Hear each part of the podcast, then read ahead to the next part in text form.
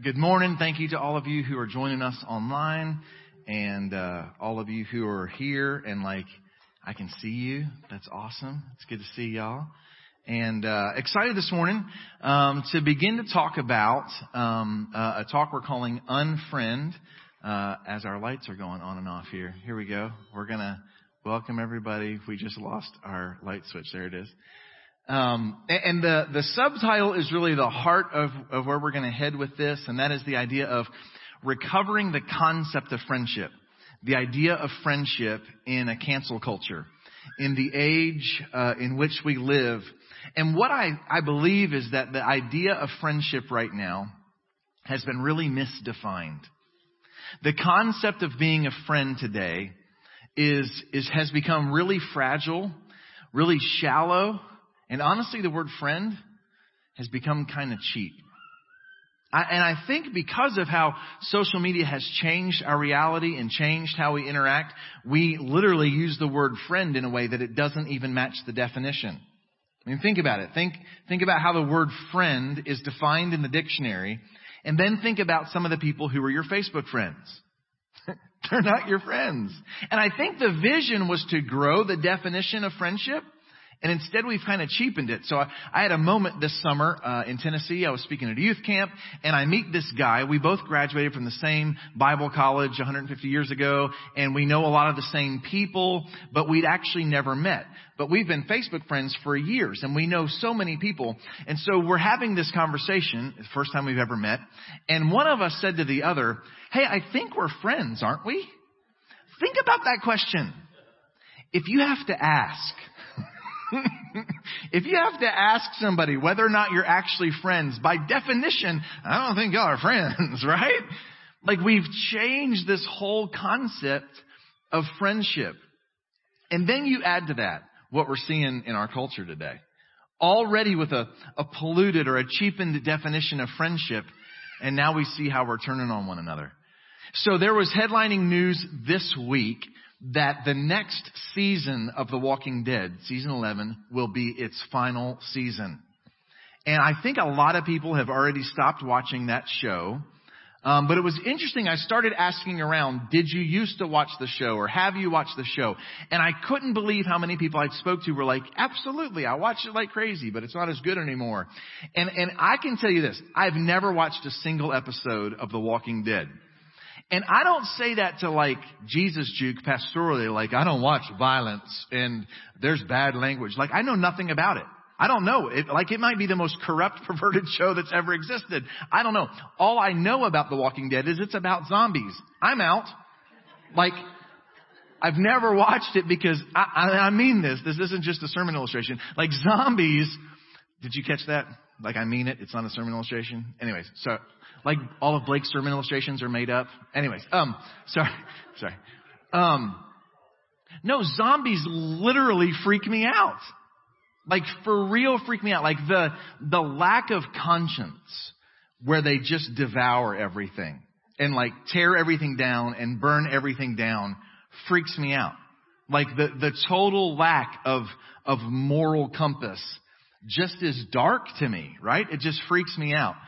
And, and, I've been reading a new book by a guy named Mark Buchanan. I've mentioned him before, um, but he just released a new book in the last couple of weeks called God Walk. And in there, he talks about this idea of our obsession with zombies as a culture.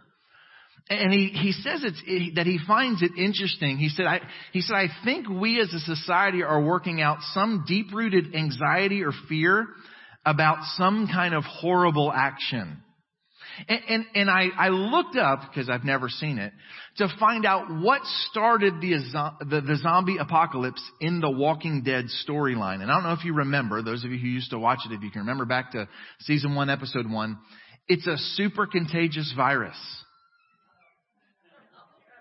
that turns normal, kind, healthy people into cannibals. That was in 2010. Here we are a decade la- later and we're in the, this is the Truman Show zombie style. We are in, if you've not seen the movie, I highly recommend it. Like, it, literally, we're living this out, right? Th- this idea of humans losing their humanity. Th- this idea of, of this zombie apocalypse where not just the evil zombies, right? But one of the things that, that Mark Buchanan talks about is the living on this show. Those who are not yet zombies almost lose their humanity just as much. He, he said the, that they're living and they're still human, but barely, because no one's flourishing. Everybody's just eking out an existence at the very edge of catastrophe and chaos. They fight with one another over diminishing supplies. And he's talking about food, but let's just substitute toilet paper. They lie to one another and about one another. They are paranoid. They distrust everyone. They exploit one another. They become mean, tribal, cruel, and territorial. And then he says this, maybe the zombie apocalypse is already underway. And here's what's amazing about that. He wrote those words in January. Before the virus. Before we watched us turn on one another and cannibalize one another before we have seen tribalism at its worst in our culture. I find it super ironic. And, and, maybe those of you who are Walking Dead fans find this really sad, but I find it hysterically ironic that the season 10 finale, the final episode of season 10, has not been aired because production has been shut down due to a super contagious virus. oh, it's just funny. Maybe though, we can follow along these lines. We are the sons and daughters of the walking living. Right? That, that because we've experienced resurrection life in Jesus Christ, we walk into chaos and, and, and catastrophe and distrust and ugliness with hope and with grace. What if we are the people who don't melt down, flip out, fume, storm, gripe, and rant? What if we choose kindness? What if as the walking living, we decide that in this cancer, uh, this cancel culture, what we really need to cancel is cannibalism. And what we need to recover is a biblical definition of being a friend. So I invite you please to grab your Bible this morning and we're going to jump in. So before we dive in, uh, invite any of our guests with us, even if you're following us online this morning, uh, to hold up your Bibles and declare a creed together before we jump in. Helps us set our hearts and get them in focus as we begin this morning. Here we go. The Bible is the Word of God. The truth of the Bible will change my life. Lord, open my heart and awaken my mind and give me grace to respond. Change me for your glory and my joy. Amen. Thank you so much. Please turn to 1 Samuel chapter 23. 1 Samuel chapter 23. Sorry, pardon my giggle. Um, like some of y'all hold your phones up and Courtney just held hers up with her flashlight on and I thought I was at a concert there for a minute. the Bible is the Word of God. And it, sorry, that just completely derailed me. Um, First Samuel chapter 23, Courtney loves when she gets public attention like that. So everybody just look Courtney's direction. Can we get a camera on, I'm just kidding. She is never coming back to this church. So this morning, this morning we're going to look at the most iconic friendship, some would say, in the Bible. The story of David and Jonathan. And we're going to look at this historic friendship which um, which some liberal theologians have sought to corrupt and um, and have done some pretty horrible things with this friendship. But it's it's one of the few stories that we see in the Bible of two people just looking out for each other, being what I believe is God's definition of a friend. And for those of you who don't know the story of, of David, the little shepherd boy who kills Goliath, who is anointed as the future soon coming king, he is the second king in the, the life of the children of Israel. The first king is Saul. His son Jonathan would have been an heir to the throne if God had not rejected Saul and his dynasty. And David ends up becoming king and the most unlikely of friends. David and Jonathan are friends. And what we're going to do to begin this morning is we're actually not going to look at the beginning of their friendship. We're going to look at the ending. So I, this week, maybe you saw a meme that went around, and maybe this goes around every year, and I just never noticed it before. Um, but on September 10th, I saw a lot of you sharing a meme that said, um, think about nine years ago that thousands of people didn't know it was their last night with their families on the eve of September, uh, before September 11th. And, and that thought has never stood out to me like that before. The fact is we don't usually know when it's our last time with a friend, right? And, and yet we have a, a snapshot here in the scriptures of the last encounter of this friendship. David, uh, because he is the heir to the throne in God's dynasty, is hiding out for his life. Saul wants to kill him. All of the resources of Saul's kingdom is seeking for David. And that's where we pick up the story in verse 15 this morning of 1 Samuel chapter 23. It says this, David saw that Saul had come out to seek his life. David was in the wilderness of Ziph at Horesh, verse 16, and Jonathan, Saul's son, rose and went to David at Horesh and strengthened his hand in God. I love that picture there. Because David's hand at that point is hiding in a cave, fearful for his life, wondering what in the world God is up to. Where's my defender, my protector? This, this eloquent writer of the Psalms writes some of his most downcast Psalms during this moment. We believe from this very cave where he's hiding. David is met by his friend Jonathan there. He strengthened his hand in God. Verse 17, he said to him, do not fear, for the hand of Saul my father shall not find you. You shall be king over Israel, and I shall be next to you. The NIV uses the word second to you there. Saul my father also knows this. Verse 18, the two of them made a covenant before the Lord. David remained at Horesh and Jonathan went home. The last time they ever saw each other. I want to talk this morning about recovering the idea of the heart of God for friendship in a cancel culture. The idea of unfriending. Here, this is the last moment that these two friends see each other. I want to make a couple observations this morning. And the first one is this. I believe that friends begin with God. Friends begin with God. And what I mean by that, it's just a shorter way of saying it. Friendship is established, like the foundation for a real friendship, the basis is, is God centered. True friendship begins with building a relationship around God. We saw that, that Saul strengthened David's hand in God. And the reason I think that's so important is I believe that true friendship is built on something greater than the friendship. There's something more important than the friends themselves. It's the faith that unites them. I don't believe that true friendship is agreeing on everything. It's just agreeing on the most important things. I'm going to say that again because apparently that's not accepted in our culture anymore. True friendship is not agreeing on everything. It's agreeing on the most important things. And the problem is we've built entire friendships, decades sometimes of friendships, built on unimportant things. That's why they don't endure. That's why we turn on each other at the drop of a hat. The fact is a true friendship is built on more than a mutual sports team. A true friendship is built on more than we grew up together. We went to school together. A lot of people's friendship is just because they work together. It's like they pragmatically decided if we have to be stuck in cubicles side by side, I might as well pretend to like you. And so the only basis of the friendship is geographical location. The friendship is based on real estate, right? And, and for a lot of men, the basis of their friendship is the fact that their wives are friends, right? Like two ladies become good friends and the dudes are like, whatever, right?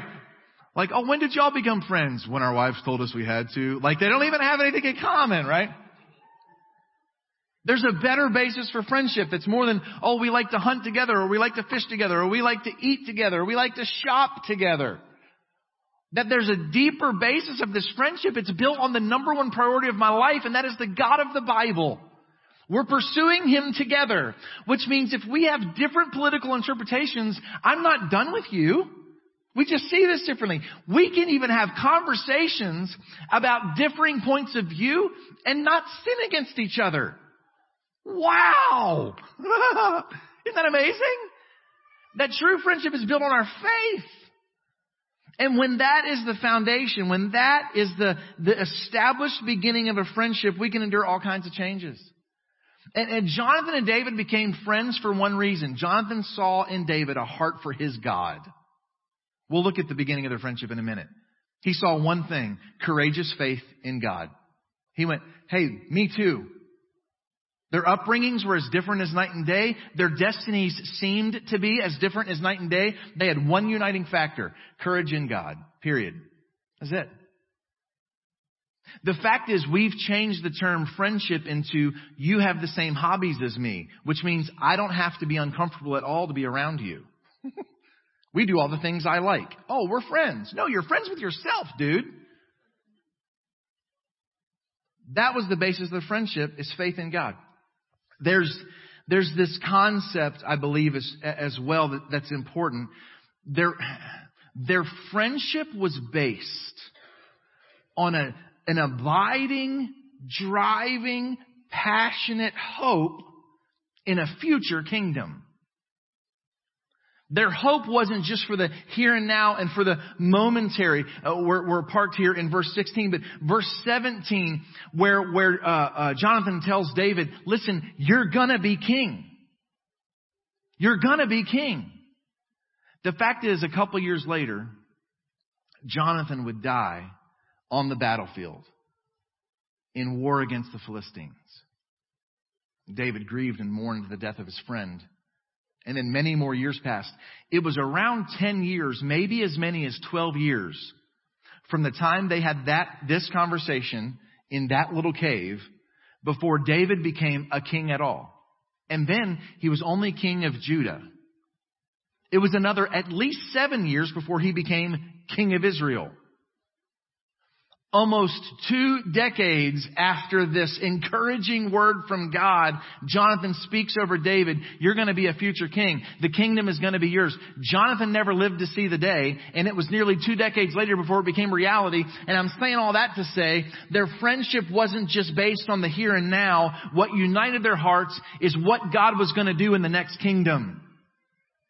And the fact is, I don't think we're going to see everything go our way here and now. Our friendship is not based on everything's going to be perfect and good in this life and we're just going to be like an Andy Griffith episode. Everything will be handled by the end and we can whistle and go fishing. No, our hope is in the kingdom that is to come. An unshakable promise that the kingdom of God will come, will be visible, will manifest and make right everything that is wrong. That's what unites the people of God. Hope in a future kingdom. Friends begin with God. When we start there, we can endure all kinds of conflict. We can endure all kinds of disappointment. We can endure all kinds of disagreements because we're united in our faith. Second observation I would make from this friendship here in the Bible is friends show up friends show up. Jonathan got up and went and pursued his friend David. And I love this. I'd never thought of this before. I, I, read this from Mark Buchanan in that book. He talked about, think, think about all of the resources available to Saul, right? Like he's looking for the rebel in a cave. Like this is straight up looking for Osama bin Laden kind of a thing, right? And like he's got all of the resources of the kingdom to pursue David. And it says, and Jonathan went to him. like, he, like he knew where he was. That, that's how kindred of spirits they were. He walked, he, he leaves the comfort and safety, goes to the dangerous place to sit with his friend who's in crisis, who's grieving, who's in trouble. The biblical definition of friendship is we show up in the hard places. We show up in the, in the heartbreak, in the, in the suffering, in the difficult times. They became friends. We'll look at it in just a second. They became friends when everything was great. They became friends after the David and Goliath story, right? Eh, what a great story. A story that secular novelists talk about this story. That's when they became friends. I believe God gives us friends in the good times for the bad times. And if what we do when stuff gets tough is we withdraw and we're like, I don't know what I would say. I don't know that I, I might ask the wrong questions. I'm just gonna, man, I don't know what to do. And we distance ourselves when stuff gets worse. And I don't think that's what biblical friends do. Biblical friends go, man, that looks like a mess. I'm gonna jump straight into that with my friend. Friends show up in the hard places and in suffering, not they bail including if they brought that difficult situation on themselves. Right? Even when they've made their own mess, I'll still go sit in it with them because that's what friends do. And I love how, how, how he meets him in this. Like he encourages him in God. Like this thought that what friends do is they point each other to God. And sometimes the best way to do that as a friend is just show up. Like I want to believe that there's this big gap, there's this big distance between verse 16 and verse 17. Like I want to believe that like Jonathan showed up in the little cave and just sat down for a while. He was just there. Like he just sent the sign, I'm, I'm, I'm here with you, man. And then eventually started to talk. Because sometimes our friends don't need us to have the right answers, they need us to be present. Like I'm here. I'm here to listen. I'm here to, to show you that I'm with you. And when it's time, I'm going to speak up. And both of those are important. Be present. Be quiet when you need to be quiet and listen. But when it's time, speak up. Because good friends don't let their friends drift off into unbelief, drift off into despair, drift off into discouragement. And I'll watch men and women of God have a conversation with a friend who's in crisis and we go, I'm really sorry you feel that way. What, that's a great place to start, but don't stop there. I'm sorry you feel that way.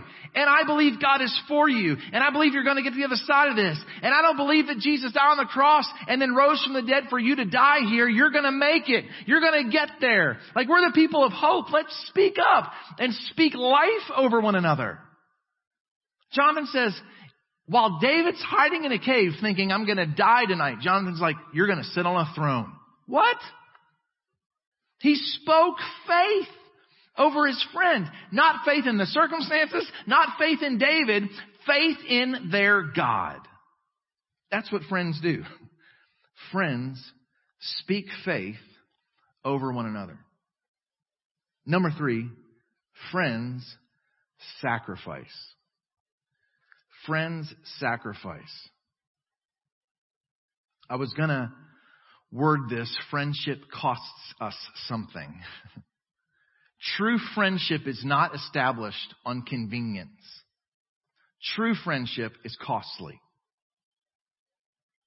There's sacrifice involved in it. And I, I said this a little bit earlier. A friendship that's only based on convenience and mutual interest is actually self-love. You understand that when I say that? Like, I'm only friends with you because you like what I like. That means I like me. I, am only friends with you because you're easy to be a friend with. That means I like myself more than I like you. True friendship costs us something, right? And we all know that because the concept of, of friendship is never more clearly defined than when you have to move. Right? You're like, who's going to show up? right? Here's the deal. My wife plays piano. Do you know what that means is in my house? Friends show up and sacrifice to serve one another. We had a group of guys out yesterday building a ramp for Jerry Way. You know why? Because they're just trying to be friends to her. Give up our Saturday. Go out and sweat. Let's go. Friendship costs something.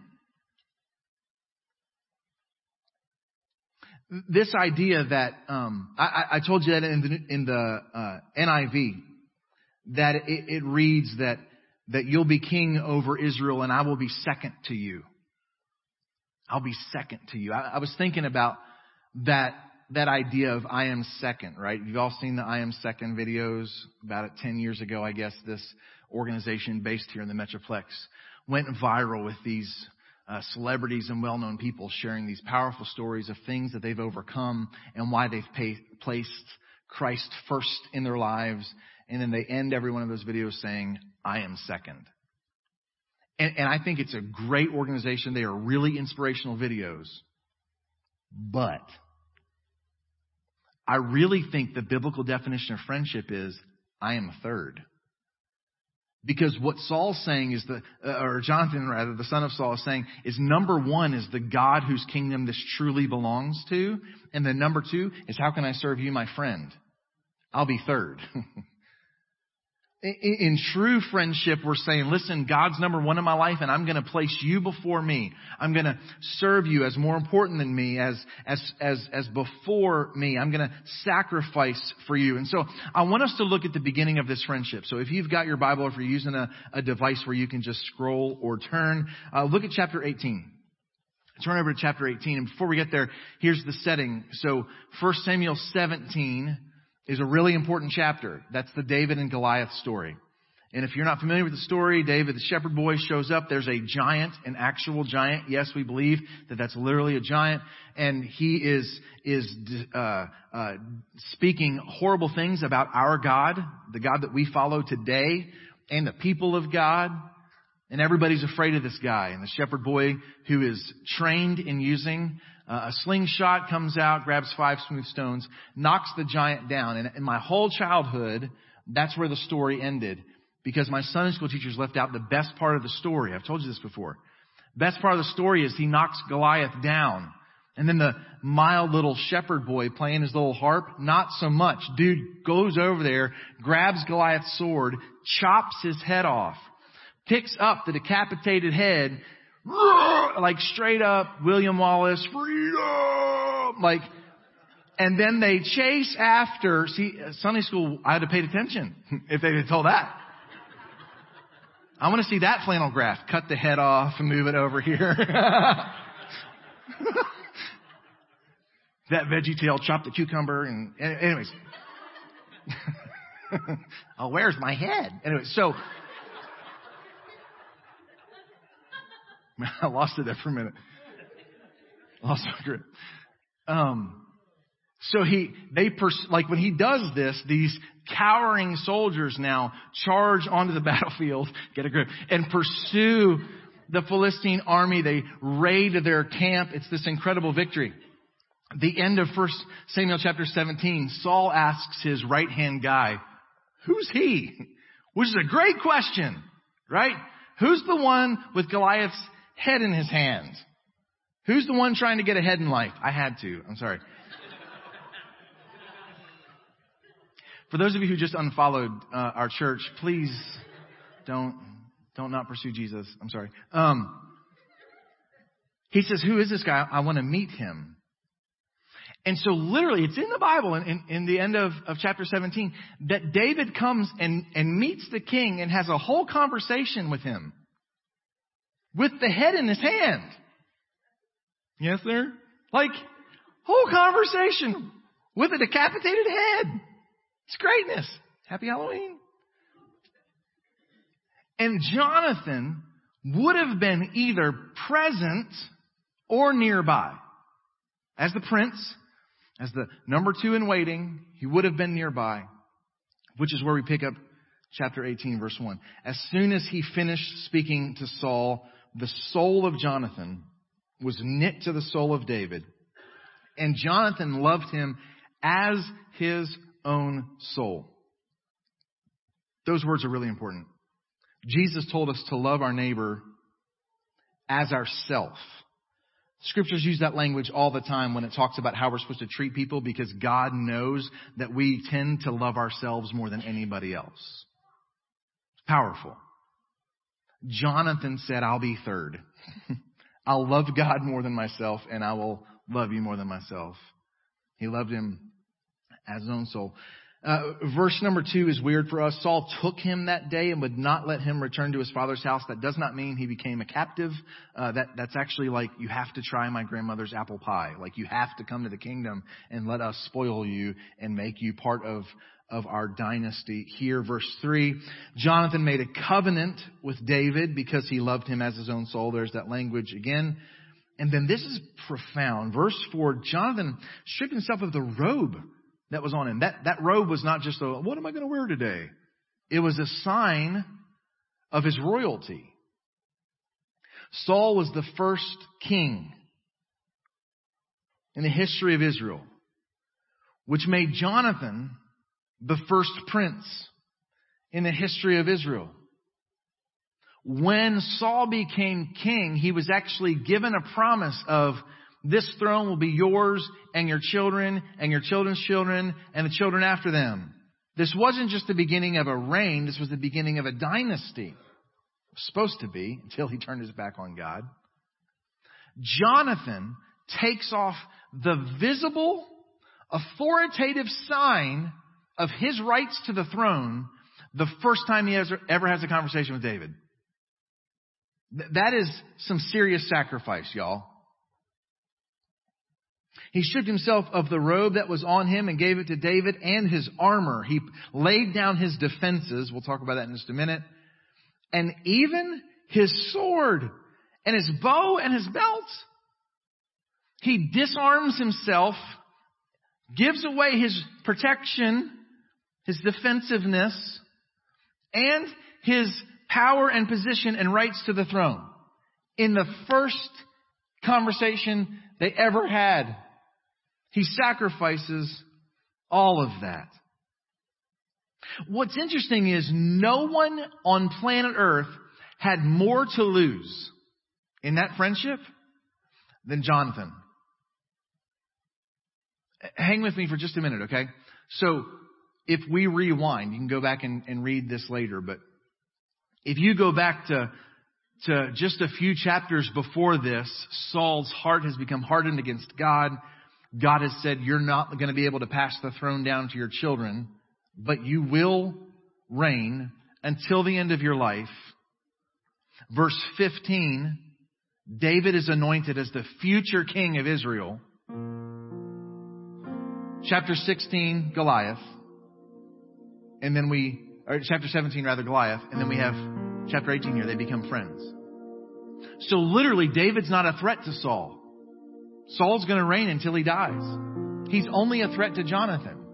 And Jonathan says, because your love for God and the kingdom of God and the people of God is so strong, I'm not threatened by you.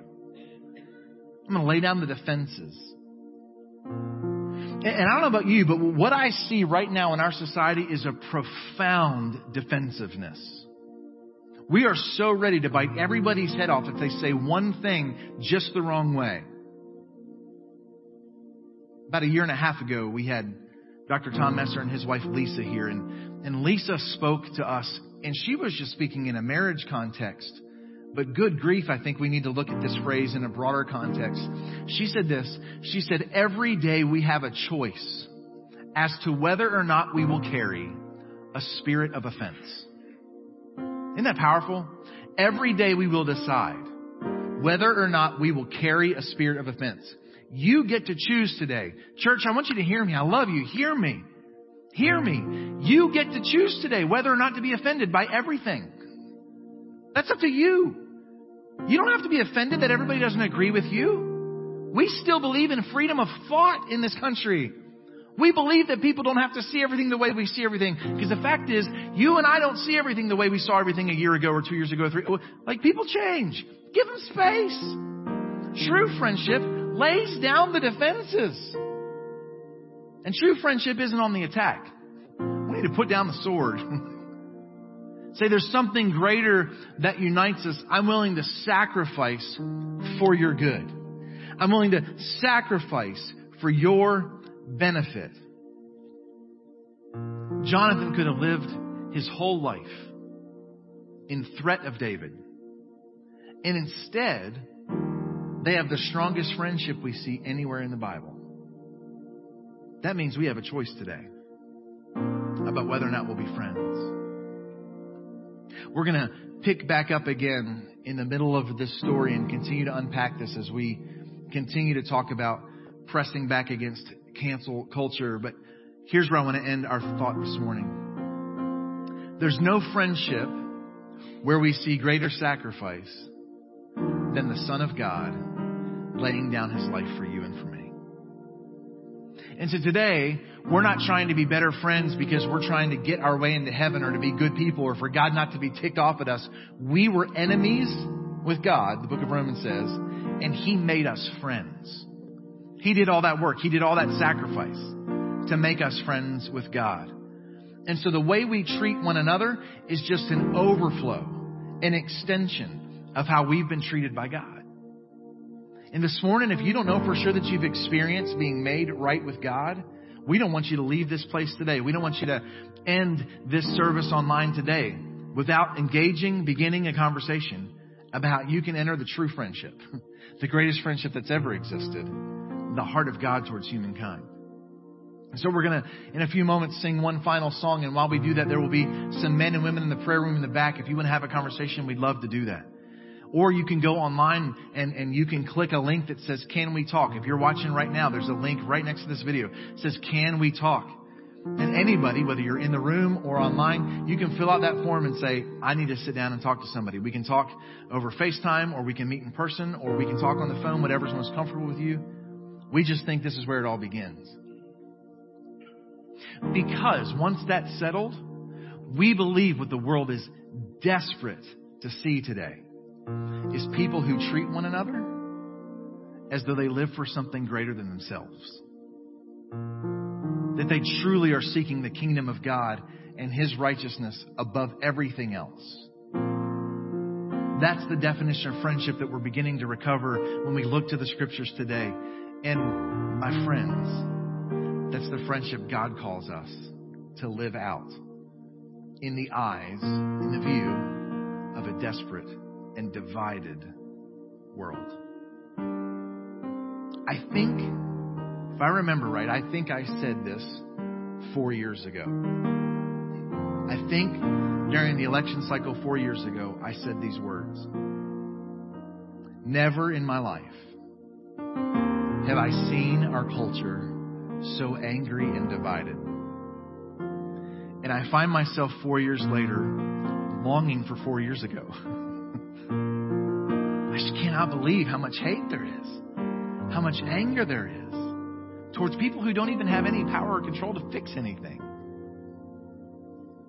And the hope is not that our politicians will be nice to each other. Buckle up, it's about to get worse. No, the hope is that the people of God will act like God's the most important thing to us. Not that he's a matter of convenience, not that he's on the list of things. Like, here's my spiritual life. I want to vote this way. I want my uh, American dream to be intact. I'll, I sure don't want to get COVID. I don't care if anybody else does. I don't want my rights to be taken away. And I'll go to church when it's convenient. Listen, the world's seen enough of that. They need to see people who say, I'm living for another kingdom. It's what's driving me. It's the basis for my relationships with people who look different than me, think different than me, vote different than me. We're united because the kingdom of God, we want to see it made manifest through how we treat one another. That is what our world is desperate for today. And I believe you can live that difference out at your job place, in your neighborhood, in your family. I believe that's why God's made you his friends is that you can be a visible expression of recovering friendship in a cancel culture.